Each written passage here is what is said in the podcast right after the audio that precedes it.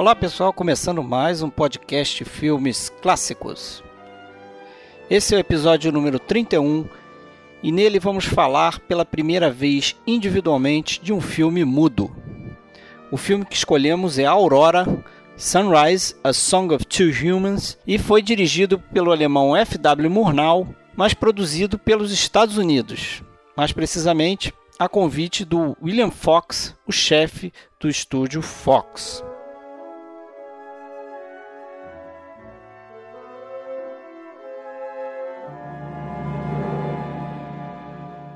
Essa produção muitas vezes é considerada como um dos últimos grandes filmes do cinema mudo. Logo em seguida, esse filme estreou o cantor de jazz, né? Veio o som e o resto é história. E como é sempre bom lembrar, pessoal, esse episódio é daqueles que conterão spoilers. Então, se você ainda não viu o filme, mesmo que não curta muito filme mudo, se quer começar a assistir algum filme mudo, talvez seja interessante começar por esse aqui, porque ele é muito visual, é muito bem feito esteticamente e tem uma história bastante simples, né?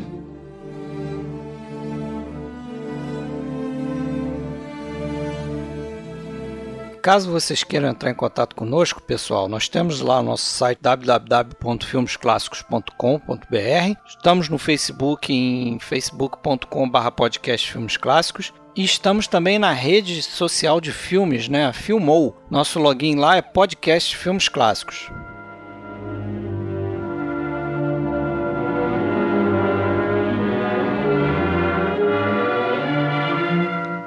E aí, galera?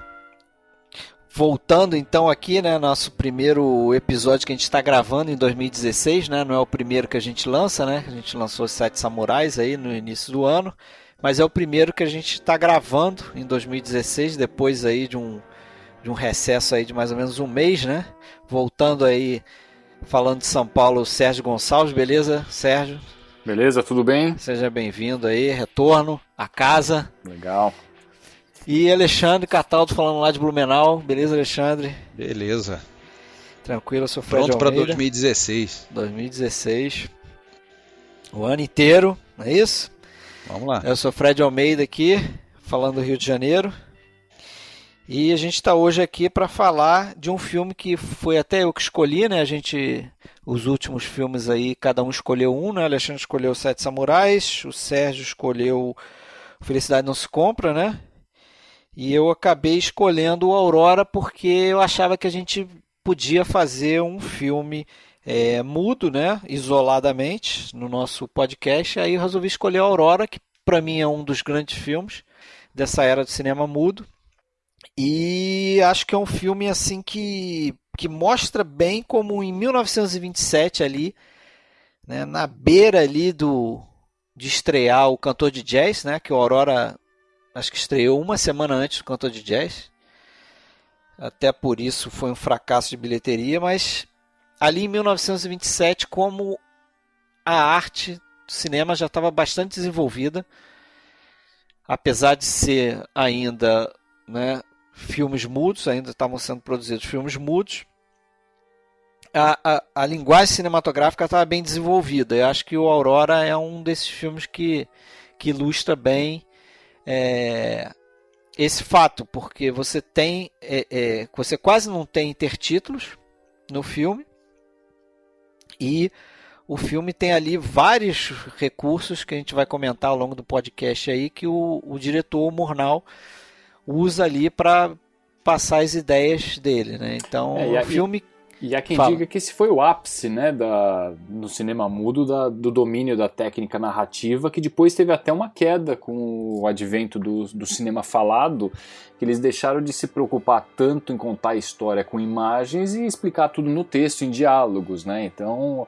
a Aurora acho que é um representante desse, desse momento, que você praticamente não precisaria de muitos intertítulos, embora alguns intertítulos ali sejam fundamentais, né, pro, pro roteiro, pro desenrolar da história. É, mas mesmo assim são, são muito poucos. E aí, aproveitando a sua deixa aí, não só essa questão de se agora você pode explicar muita coisa por diálogo, mas como um problema técnico que no primeiro momento começa a acontecer, que a gente até vê bem é, parodiado no Cantando na Chuva, que é aquela questão Captação de do que, som, né? da captação do som, né? Porque as câmeras naquela época faziam um barulho danado, motor das câmeras, e agora você tinha que é, é, gravar o som ali no estúdio. Então, como é que você ia fazer aquilo? O que eles é, optaram no primeiro momento é botar a câmera dentro de uma cabine. A gente vê isso naquela cena do Cantando da Chuva, né?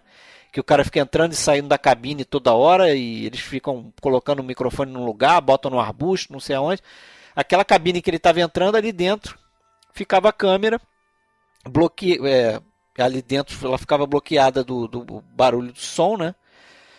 E aí eles conseguiam gravar o som lá fora. Então, por causa disso, a câmera que passou a se movimentar bastante, como a gente vai ver nesse filme aqui, que acho que é um dos grandes baratos desse filme, é essa câmera que estava quase sempre em traveling ali.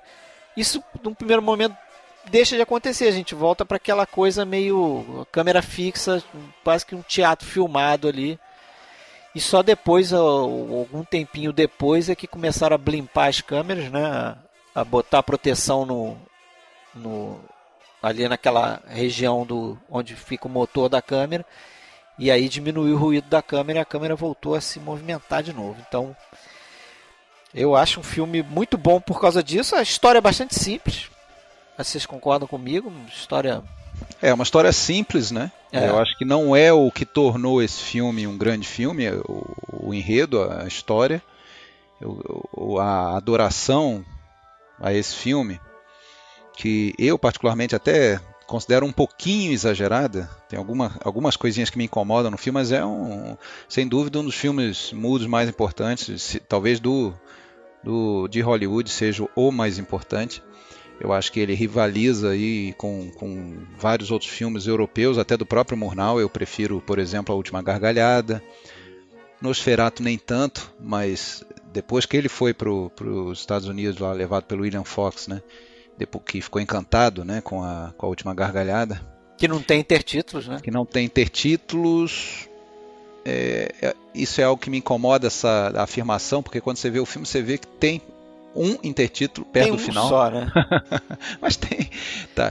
Mas é, basicamente não tem, e isso encantou o William Fox. Na verdade, não era uma especialidade ou uma prerrogativa só do Murnau. O cinema alemão, como um todo, usava poucos intertítulos nessa época.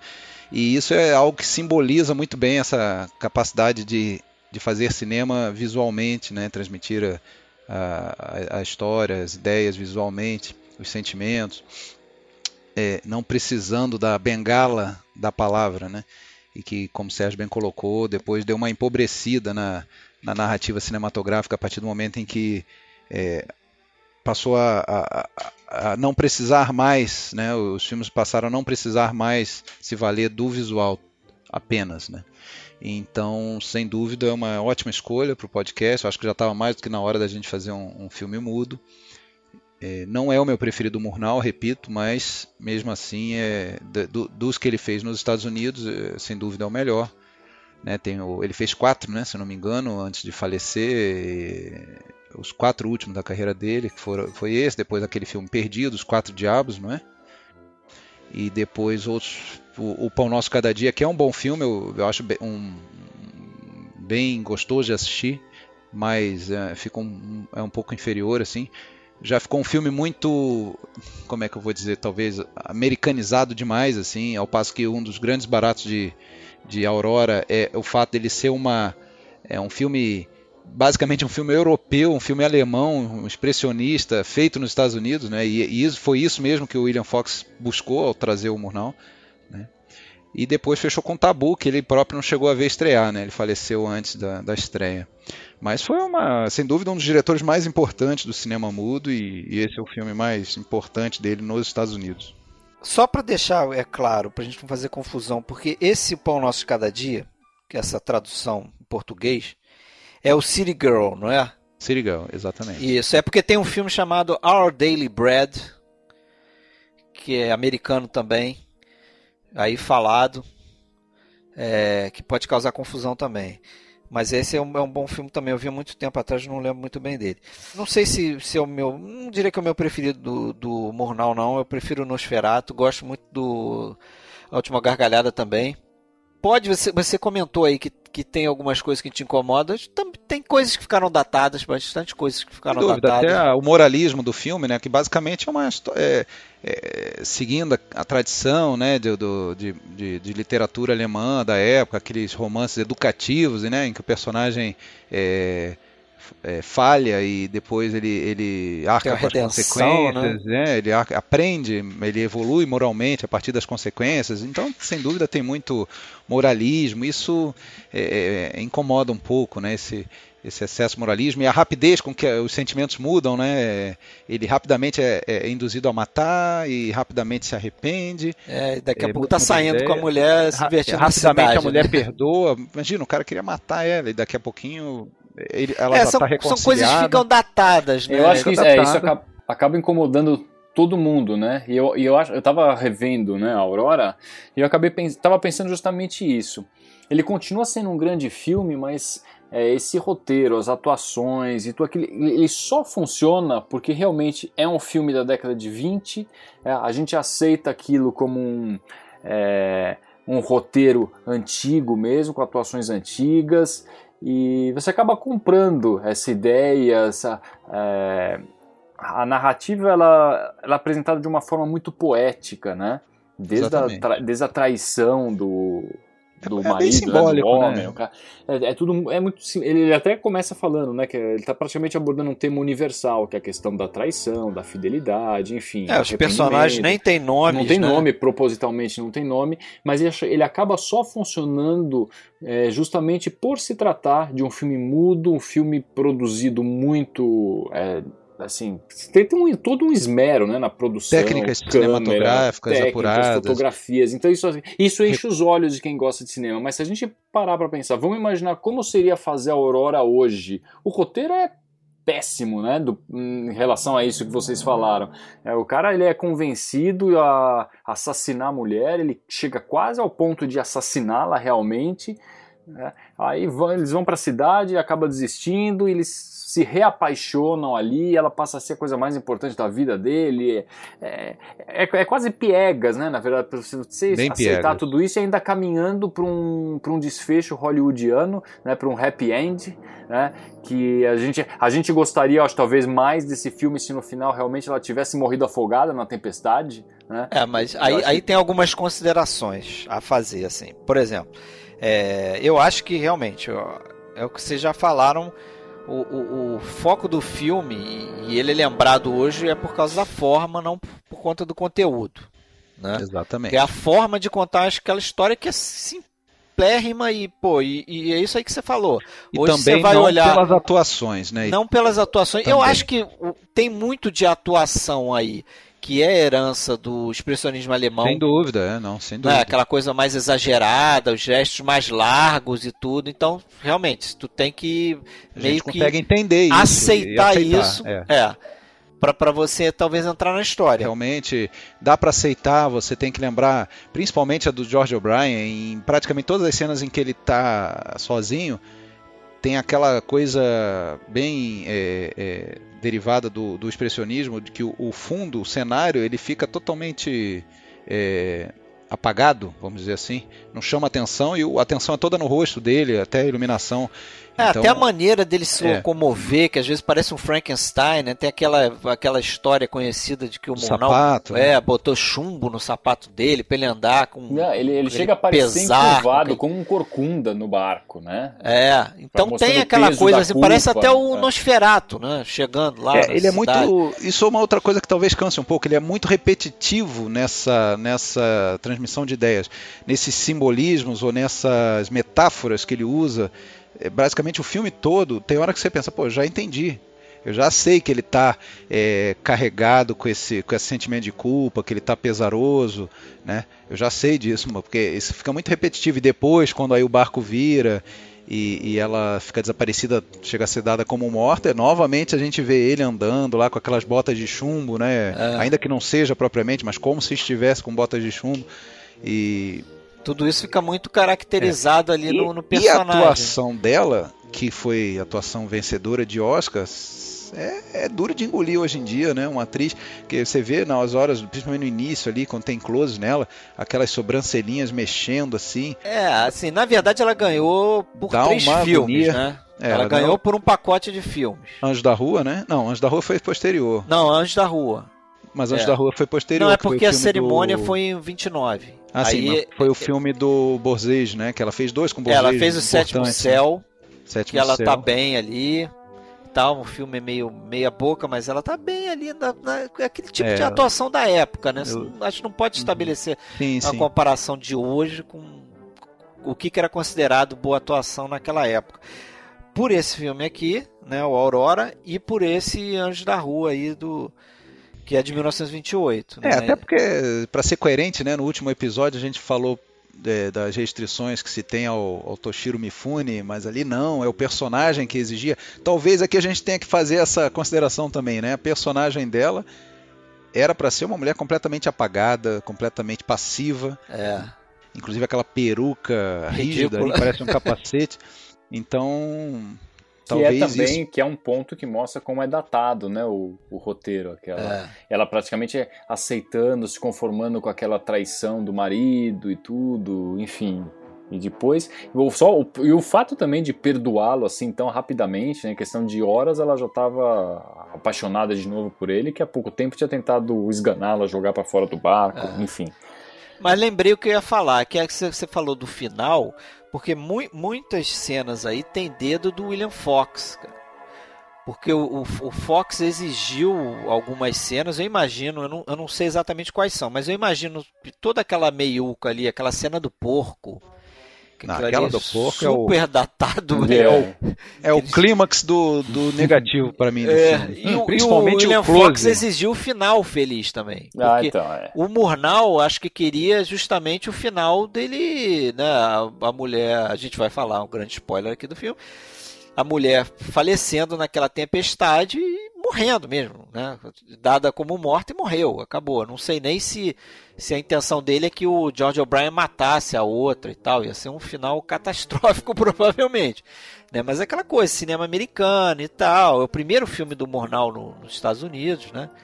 É, dá para entender tudo isso, né? Hoje a gente entende por que, que o final acaba sendo como ele é, né?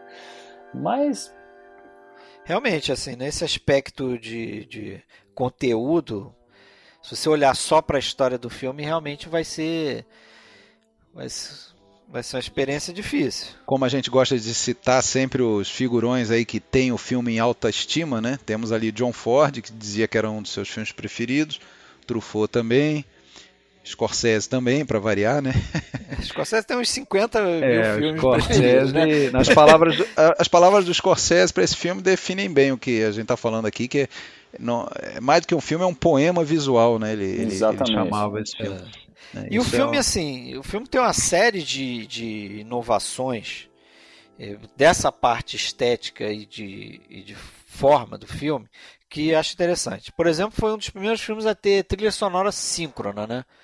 Você não tem diálogo, mas você, você não precisava de uma orquestra tocando musiquinha para o filme, porque a trilha sonora do filme e a trilha de efeitos sonoros, alguns efeitos sonoros, já estava acompanhando a película, né? já ficava ali impresso na película, como depois veio lá o cantor de jazz. Só que cantor, a diferença do cantor de jazz é que o cantor de jazz tem pedaços que são diálogos, né? Dentro do filme ali, ele canta e tudo. E e aquilo sincronizado com a boca do Al Johnson. E a gente, a gente chega a se surpreender, né, com esses efeitos sonoros, que o filme é mudo, mas de repente você ouve, não sei se é um apito, um barulho de, é. de algumas, algumas coisas que acontecem, e fala, poxa, mas isso está na ação, né? É, exatamente.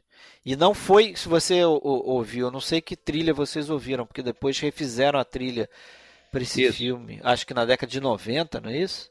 Quando lançaram o DVD nos Estados Unidos. Aí refizeram a trilha totalmente diferente. Mas a trilha original existe E ela tem realmente esses, esses é momentos. É uma dúvida que eu fiquei. É, é, na trilha original que tem a, o tema que o Hitchcock usou depois, é, no, é. que é o Funeral é March of a Marionette. Marcha do Marionete, né? né? do Gounod. É. Funeral da... é na cena do que eles estão que eles com aquela estátua, palhaçada, né? é aquela palhaçada de botar a cabeça na estátua, que não existia cabeça na estátua. que tá? é bizarro aquilo. Parece, parece a cena do Mr. Bean naquele filme quando ele corrige o quadro lá. É. No filme tem esses momentos datados, né? O porco bêbado. Não, né? toda aquela, todo aquele interlúdio romântico e cômico que tem, que vai da, da, da barbearia, fotógrafo, depois o, o, parque de diversões, o, ba, o salão de baile, o jantar, aquilo ali cansa, né? E depois ele ainda dança lá, ele é convidado, a, intimado a fazer a dança do camponês para delírio lá do, das pessoas da cidade que é um claro bullying ali ao, ao, camponês, né? É um pouquinho longa essa sequência. É um pouquinho é. longa demais, dá, dá uns mais de 20 minutos aquilo tudo é, mas ali. Assim, é, é proposital porque ele dá um contraste bom com a com o que, que vem depois, depois também, né? Tempestade, é. né? Ele deixa naquele mas, mas antes disso aí, pra gente não sentar só o malho no filme, antes disso. É, até porque não, a gente tá não. discutindo esse filme por quê? Escolheu pra falar, agora a gente pois tá, é. tá aqui, aqui aí agora é como eu, esco... como eu escolhi, eu defendo. Vamos voltar um pouco no tempo a primeira sequência do filme, né? Que a gente tem lá aquela série de sobreposições de imagens, né? Para mostrar aquela sequência que acabou ficando. É, chamaram de sequência das férias, né? Que mostra ali que chegou a, a época das férias e que a mulher da cidade está indo visitar o campo, né? E aí tem uma sobreposição de um navio com, com mulher na praia, tem umas coisas assim, né? É, só essa sequência eu já acho bacana esse uso de sobreposição de imagens para mostrar várias ideias ali ao mesmo tempo, né? Isso é um recurso, um daqueles recursos que eu falei lá no início da linguagem não, mais não, desenvolvida. não é só ali, né? Isso aparece. Não é só ali, é pelo filme inteiro, né? momentos do filme, né? Daquele momento que ele que ele tá com Sim. a mulher no quarto, e ele tá pensando na, na outra, e a né? outra Sentado na cama e a outra aparece ali, meio que Parecendo fazendo um carinho nele, é. é. Então, tinha todo esse, esse uso desses recursos. Né? Tinha essa coisa de, de.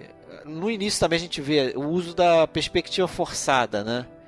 Quer dizer, ele, ele, ele criou ali uma sensação de profundidade num, nos cenários, é, usando, né, colocando ao fundo prédios que, que eram feitos. Maquetes, né? Maquete miniatura, para você ter a impressão que aqueles prédios lá atrás, em alguns planos, estão muito mais afastados, Sim. né? Sim. Botar, botou Era um- anões andando na Botou- rua é, para que eu você. ia falar. Botou né? anões também. Botou E anões. era, é, usava muito a, questão de espelhos ali, aquele efeito shifter, né? Shuftan, É. sabe? para fazer, justamente colocar no mesmo quadro que era atores reais com maquetes e tudo mais, né? Pra fazer essa fusão né, de imagens ali sem você perceber, né?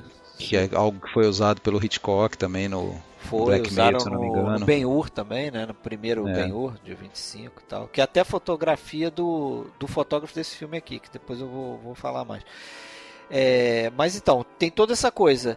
E aí depois tem a, a- uma das melhores cenas pra mim, que é justamente o encontro dos amantes ali, né? Ah, eu acho que é a melhor, a melhor cena, né? Aquele traveling que tem. Aquele traveling, porque aquele traveling ali é uma coisa que era ra- muito rara de fazer. Hoje a gente vê de- porra, em tudo quanto é filme, que é essa coisa da câmera se movimentar é, é como se fosse a plateia ali, a plateia estando como se fosse um personagem, acompanhando o, o, e com os liberdade, personagens, né? Com aquela liberdade de você tem um traveling ali que, que, que ele vai andando lá pro pântano e a câmera vai seguindo por trás dele, né? A câmera no momento tá parada ali. Ele tá andando, aí de repente a câmera começa a se movimentar, como se a gente estivesse acompanhando o que, que ele vai fazer. Como é E que vai ser o ela encontro e depois dele ela, ela. vai pra frente dele, né? Ele até É, chega de- a sair do Depois ele sai, exatamente. Ele Depois passa ele por sai, uma pontezinha, parece, a câmera vai pro lado e já vai pro outro lado e, e, e ela vai. vai assim, pro lado, pra, um, pra trás de, uns, de umas árvores, e ela vira uma câmera subjetiva. É como se a impressão é que fica que ele está olhando a mulher e a gente está olhando a mulher. Aí daqui a pouco ele entra no quadro de novo. Isso ali me lembrou até a Uruzevsk lá no Carta Não Enviada. Tem uma cena bem parecida, assim, que ele faz um traveling e que o personagem, ele, a câmera hora está de um lado dele, depois do outro, ela cruza livremente assim o caminho. Ela não, não é um não é um traveling tradicional que o personagem está andando e a câmera está andando paralela e mostrando sempre ele pelo mesmo lado. Assim. É, tem essa meio essa essa relação, né, também com o personagem. Não. Isso é, é, é muito interessante. E e depois tem diversos outros travelings ao longo do filme, né? Tem o traveling dentro do, do, do bondinho, que ali é um traveling enorme ali, apesar de ser uma coisa meio é um back projection ali, né? Fica passando. É, é um, é um filme de muitas caminhadas, né? A gente acompanha os personagens caminhando em vários momentos, né? Seja mostrando maior parte das vezes eles por trás, assim, né? Principalmente George O'Brien. Depois da reconciliação, a gente vê eles caminhando aí de frente, né? Então, tá, os personagens estão sempre em movimento, assim, né? É, tem, tem muito dessas coisas, assim, né, simbólicas no filme, né? Ah, tem a própria, o próprio vestuário, né? A amante sempre aparece de preto, né? É uma vamp, né? Estilo é, vamp. Praticamente, ela chega lá e assobia, né? Na, ela fuma, ela como um cachorrinho, né? a, gente, a gente vê ela se despindo, ela fuma, ela usa lingerie sensual, enfim.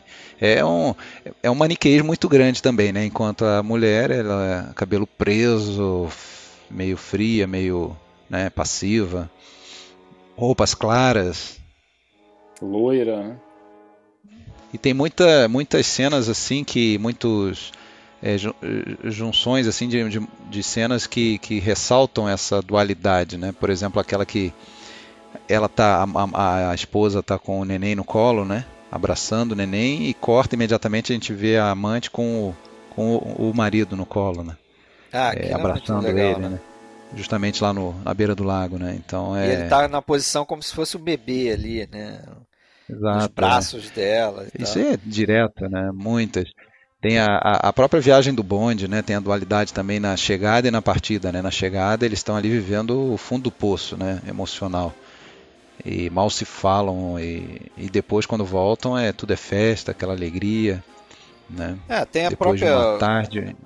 dualidade com contraste óbvio, né? Entre cidade e campo, né? Vocês já falaram aí, uma mulher da cidade, que é essa Margaret Livingston, é a atriz, e o outro a mulher do campo, que é a Janet Gaynor. Tem essa dualidade de pôr do sol, nascer do sol. Sol, lua, né? Sensualidade, inocência, pecado, no final E no final quem vence é o sol nascente, a aurora, né? Do, do, do, do último dia lá, quando eles estão reconciliados e ela se recupera do. É, que dá nome ao filme, né? É. Então tem, tem todo esse simbolismo que, que eu acho legal, que contribui com o filme, né? Tem a lama, né, naquela cena do lago que vocês estavam comentando, tem, a gente vê as pegadas na lama, né, quer dizer, ambientando a, a sujeira daquela relação, né, a, a, eles estão indo para a lama mesmo, né, o cara principalmente, né, é um verdadeiro personagem de filme no ar, aliás, né, a gente tem que falar isso, porque esse É, filme... e a mulher também, né, a Femme Fatale. É, é uma Femme Fatale.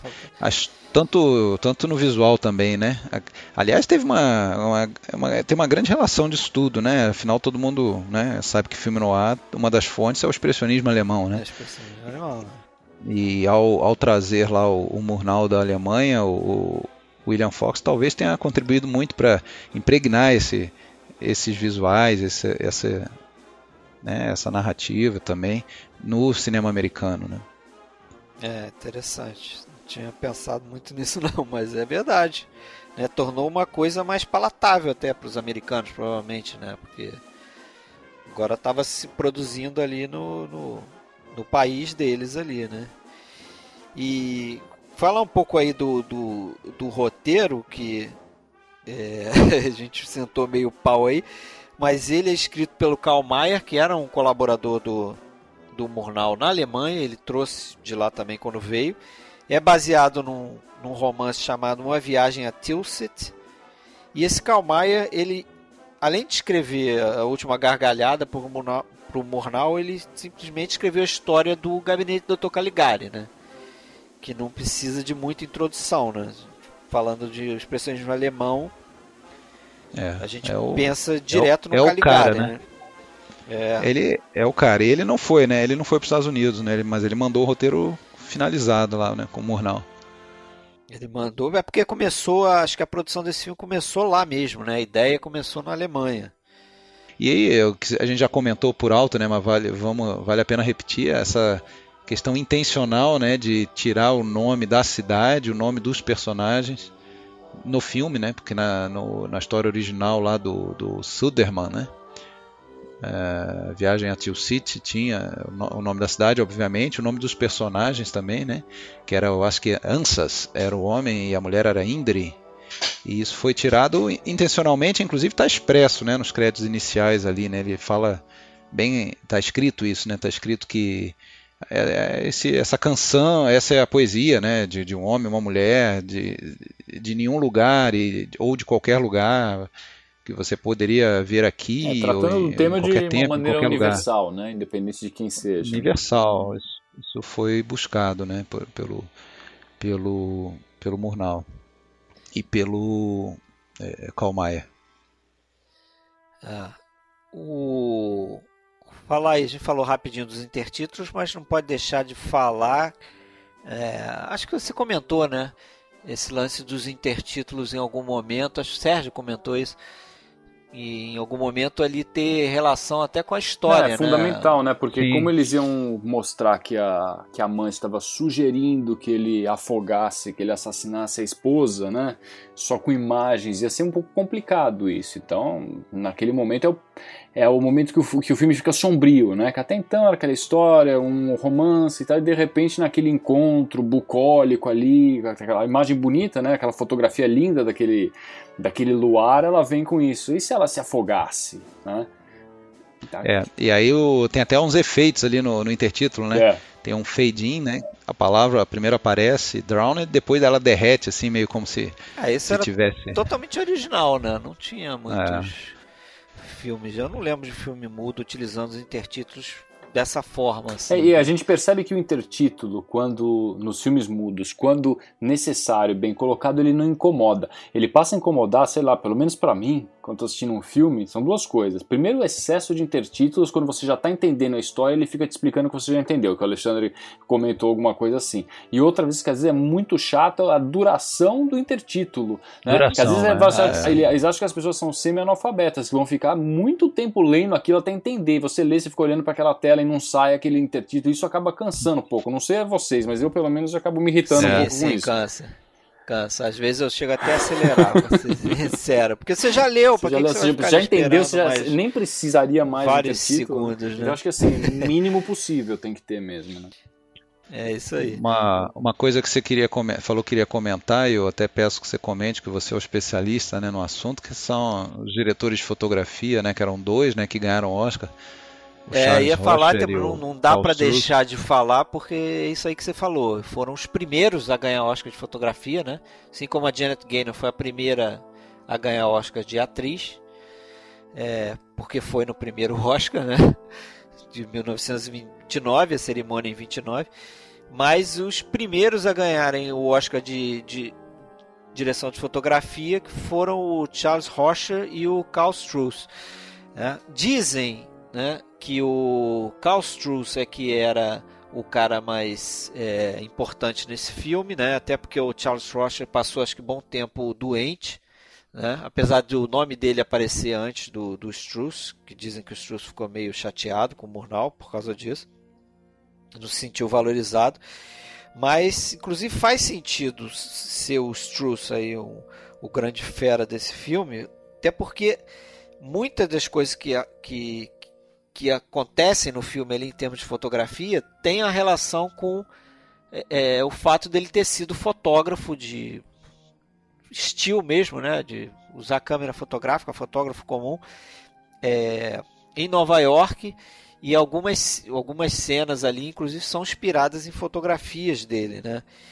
E, todo esse uso de trucagem, de, né, de sobreposição de imagens, né, que a gente comentou e tal, isso era feito né, dentro da câmera ali, era um efeito in-camera que eles chamavam, era feito na hora ali, o cara tinha que voltar com o negativo, expor uma parte do negativo, proteger outra, para depois voltar o negativo na câmera, expor de novo para né, capturar na outra parte do negativo e criar aquelas sobreposições de imagem e tal. É um efeito, quer dizer, Hoje, um efeito, é efeito físico na película, né? Físico na película na hora ali da gravação. E aquilo tinha que ser tudo certinho, milimetrado, entendeu? Porque imagina, se o cara começar a gravar uma parte antes do outro, ia ter um pedaço que ia estar exposto, o outro não, ia ser uma confusão.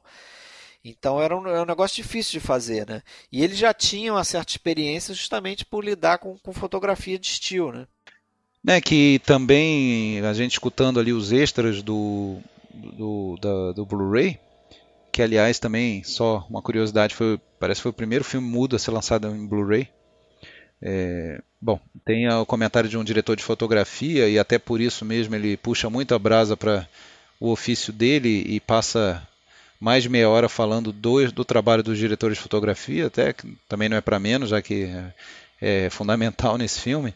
E aí tem a questão da, dessa é, é, múltipla exposição, né? E, e, em alguns casos não foi nem esse negócio de, tão, de tapar o negativo, não. Parece que em alguns momentos ele ficava lá um, um contra-regra lá segurando uma tela preta ao lado, é, tem um, tinha um lado que tinha determinada ação sendo filmada e ao lado ele segurava uma, uma um painel preto escuro, né? Enorme e aí depois e aí ficava filmado com um preto do lado ali, né? E depois filmava nessa outra parte. Não, aí então, mas isso é, é, é, a sobreposição. Não, mas é tem um tampar o negativo no, no próprio negativo, né? Ah, tampava lentes, quer dizer, né? É, como. É, não a lente, ele tampava o quadro lá, o é. cenário, né? É como se na cena tivesse lá uma é, metade. o efeito é, o mesmo, né? Se você o efeito tampa, é o mesmo, é. O, o, importante é que uma parte do negativo fique escuro, ou seja, não seja exposto. A outra seja exposta num primeiro momento, depois você vai voltar ao negativo, aí aquela parte que, vocês, que você expôs, você vai tapar, né? E vai expor outra parte. Aí você cria esse efeito de sobreposição. Mas é isso que eu falei, que o negócio tinha que ser bem milimetrado, né? Eu realmente não. Eu ouvi os comentários também, mas eu não tinha entendido que tinha sido no na frente da câmera, vamos dizer assim, né? Ali no cenário. Outra coisa, não sei se sobre a fotografia em si você quer comentar mais, mas outra coisa que eu acho que é digna de nota desse filme é a questão dos cenários, né? E até foi indicado o carinha lá para o Oscar, não, não ganhou, na verdade, esse filme então teve quatro indicações e ganhou três, né? Ganhou filme, ganhou atriz com a Janet Gaynor e, e a fotografia com os dois ali que nós estamos agora. Os, os cenários, assim, claramente, né? Claramente influenciados ali pelo expressionismo alemão, aquele, aquelas proporções distorcidas, a, né, em vários, vários momentos no quarto, quando a gente vê as camas, a porta, o, é. É, em vários momentos a gente vê aquela coisa claramente expressionista e também questão de arquitetura ali de alguns cenários, a gente vê aquela é, até lembra muito, por exemplo, aquela confeitaria onde eles vão lá, lembra muito o, o, aquele hotel lá da última gargalhada, muito vidro, aquela coisa lá do, do Bauhaus, né? A escola de, de, de design, arquitetura lá de, de Berlim e tal. Então, isso está presente em, em, todo o filme. Porque não, né? não tem nada de locação, né? É tudo estúdio e cenário, né? É, inclusive, não foi nada em locação. na cidade, né? É, inclusive aquela cena no charco lá, no pântano, é, é cenário também, né? É cenário, ó. É, é cenário, é dentro do estúdio, né? Não é locação. Aliás, essas cenas, essas cenas do, do barco, principalmente no, no início, me incomodam bastante, né? Porque é muito é, é, muito falso aqui. Você percebe nitidamente que o, que o barco está absolutamente ancorado, parado ali, amarrado, né? Quando ele está remando, mostra então ele remando e depois a, a outra cena, né? Mostra, mostra do bote, quando eles estão saindo, é, é, nítido que, o, que o barco, quando ela está sentada no barco, ela está absolutamente parada, e mostra a cena ali remando e ela parada, isso... Eu vejo aquilo ali até como mais uma das metáforas do filme, né, porque enquanto ele está planejando ainda se vai matar ela ou não e tal, o barco se move lento, né, ou não se move praticamente, depois que ele que ele se arrepende, desiste, né? E ele passa a remar com vigor, né? Que aí até você percebe que o, que o barco está sendo puxado por alguma coisa, né? Porque ele não ia remar tão rápido assim daquele jeito, né?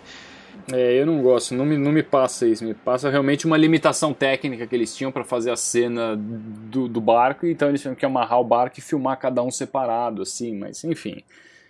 Isso é... não, mas você repara que depois que ele senta de volta começa a remar com meio com, com raiva, talvez dele próprio, não sei, é, é, o barco aí passa a voar, né? Então, mas na, na, cena quando tá mostrando ele é. remando, né? Mas quando corta para ela, o barco tá então, tá praticamente ele... parado e tem uma é uma ah, falta sim, de sim, sincronia sim. aí na velocidade do barco muito grande, que chama atenção do ponto de vista técnico, né? Uhum. Enfim. Uhum. É, pequenos detalhes aí do filme, né?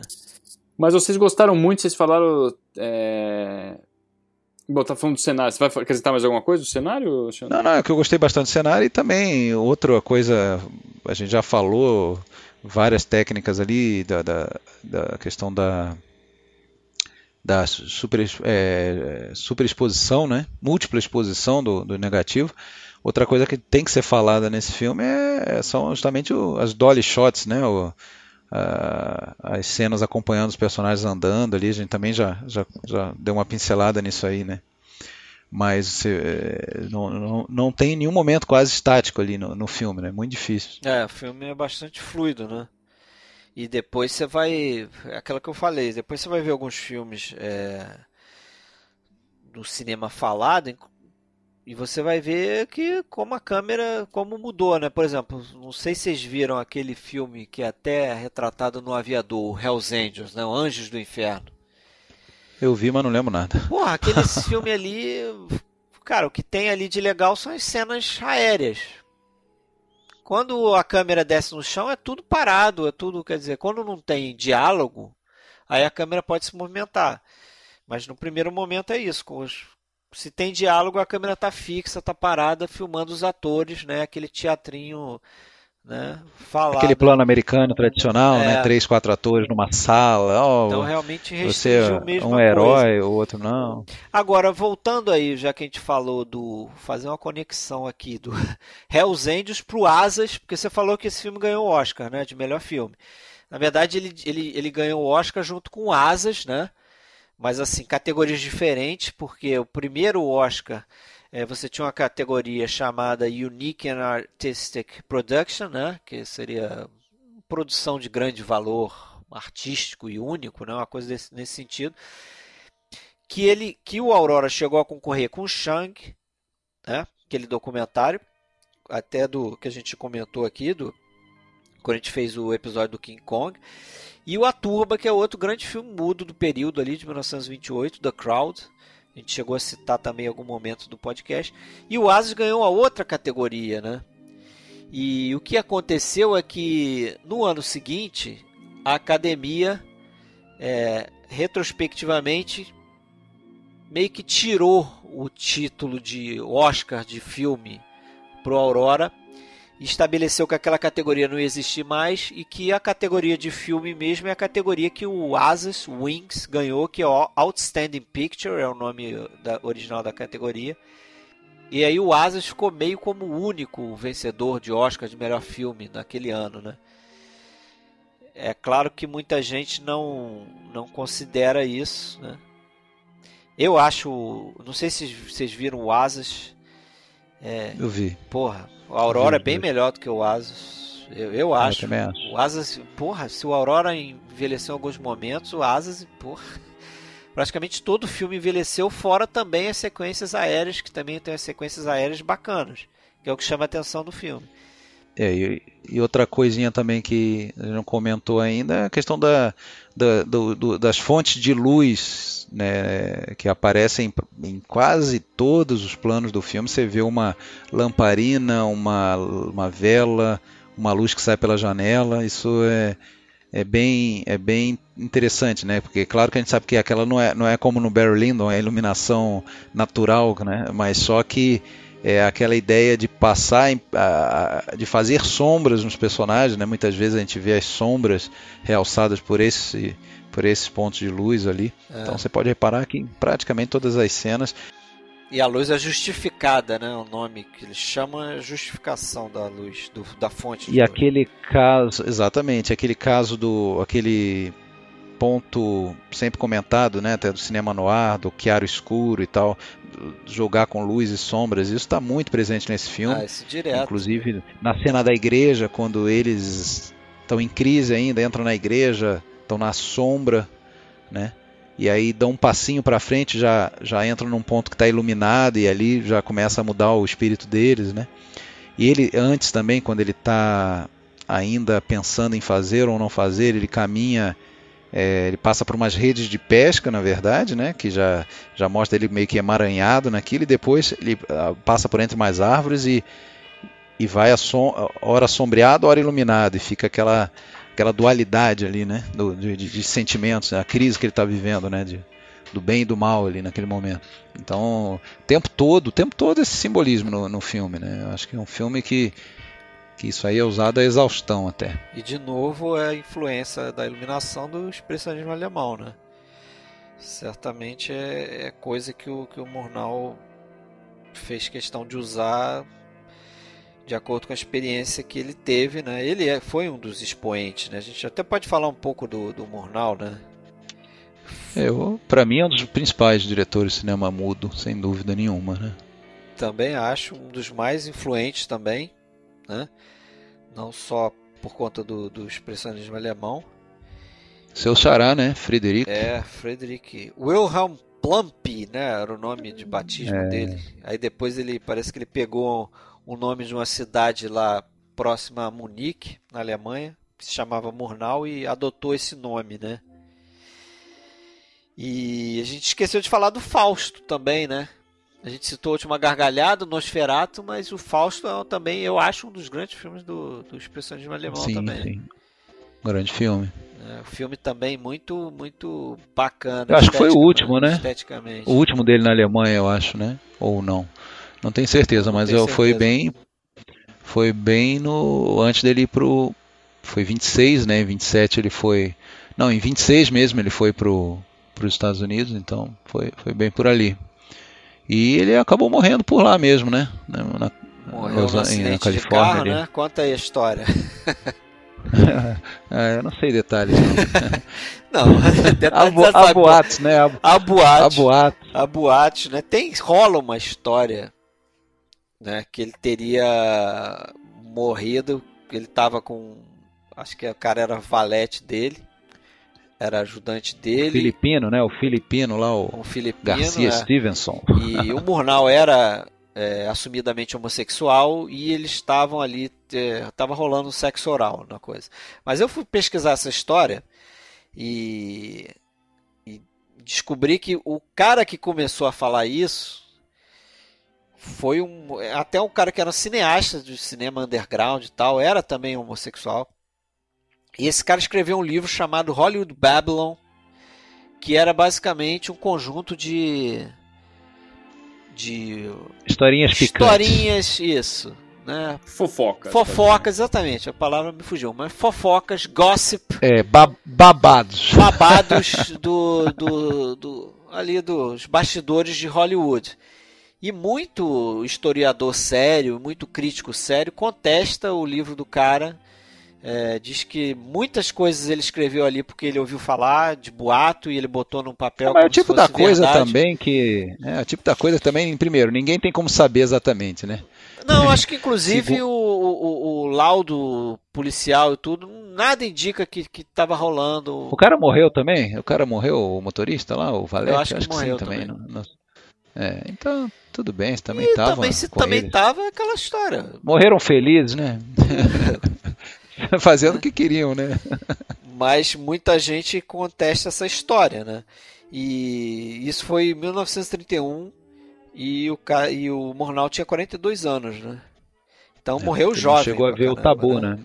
É, não chegou a ver o Tabu, né? O, o último filme, o último dele, filme dele, que é um né? grande filme também, gosto bastante do Tabu. É um filme e agora, e esses Quatro Diabos lá, o filme dele de 28? Pois é, o que Será tem... que um dia, um dia alguém acha? Cara, não acho difícil, hein? Mas o que tem é uma recriação. Inclusive você, você descobre aí, eu já Eu tenho ele, mas ainda não consegui ver, assim, de arrumar saco para ver, porque é uma recriação em fotos, né, em alguns frames e fotos do set de filmagem, estilos do filme e tal. É, tem uma narração tentando recriar o que seria a história de, do que muitos dizem que é o grande filme dele, né? Perdido, né? Acho que ele tem coisa de uns oito filmes aí perdidos. E só lembrando que o Mornal, é, de certa forma, é retratado naquele filme A Sombra do Vampiro, né? De, é, eu não cheguei a ver na, esse filme, na, mas eu sei. Na, na, pele do na pele do Malkovich, né? É. É do Malkovich ou é do é, não, é A Sombra do Vampiro. Ou é do William Dafoe? É? Não sei. Não, o Dafoe, o Dafoe ele faz o que seria o. Ah, sim, é, faz o que seria o Shrek, eu né? esqueci o, o nome dele. Max o, Max, o Max é Shrek, é verdade, exatamente. É, tô confundindo, mas eu não cheguei a ver esse filme. Não. Você viu, Sérgio? Eu vi, mas faz muito tempo. Daqueles filmes que eu, eu acabo não lembrando praticamente nada. E ali tem uma. Ali tem uma uma insinuação nesse filme de que o, o Murnau ele também era viciado em heroína, né? Até um fruto lá da Primeira Guerra, que ele foi piloto e foi ferido e usou isso ali como né, analgésico, né? Enfim, tinha efeitos terapêuticos, né? As drogas ali, né? Então ele se, ficou viciado. Também outra coisa, futilidade, assim, né? Não, não, não vem ao é, caso. Curiosidades, né? É, legal, porque tem uma curiosidade aqui que o que esse negativo original do filme foi destruído no incêndio da Fox ah, 37, verdade. Né? E o que se vê hoje é uma cópia aí que ainda bem sobreviveu, né? Uhum. E o, sobre o, o George O'Brien, a gente falou pouco, né? Não chegou a ser um grande ator, né? Não, não fez tanto sucesso, né? Ele tinha só muita presença física, era um cara forte, tudo, né? E eu acho que com o cinema falado ele caiu muito, né? Ele até não sumiu totalmente, graças ao John Ford, que ainda colocou ele em vários é, filmes. Ele, ele fez muitos filmes mudos, né? Do John Ford. Ele fez muitos filmes mudos pro John Ford. E depois fez, fez muito papel de coadjuvante nos, nos, em alguns filmes do John Ford. É, não, é interessante que eu li que ele já quarentão, ele foi, lutou na Primeira Guerra e já quarentão ele se realistou para ir para a Segunda Guerra na Marinha, lutou na Segunda Guerra, já na casa dos 40 anos, e, e quando saiu ele já estava acabado assim para o cinema, né? E foi o John Ford que ainda deu uma, uma colher de chá para ele, botou ele lá em quatro ou cinco filmes de cavalaria lá é, daquela. Fez Legião Invencível, fez é. Forte Apache também. Mais papéis totalmente. É, esquecíveis, é, né? Pequenos, pequenos é. Pequenos, não... bem pequenos.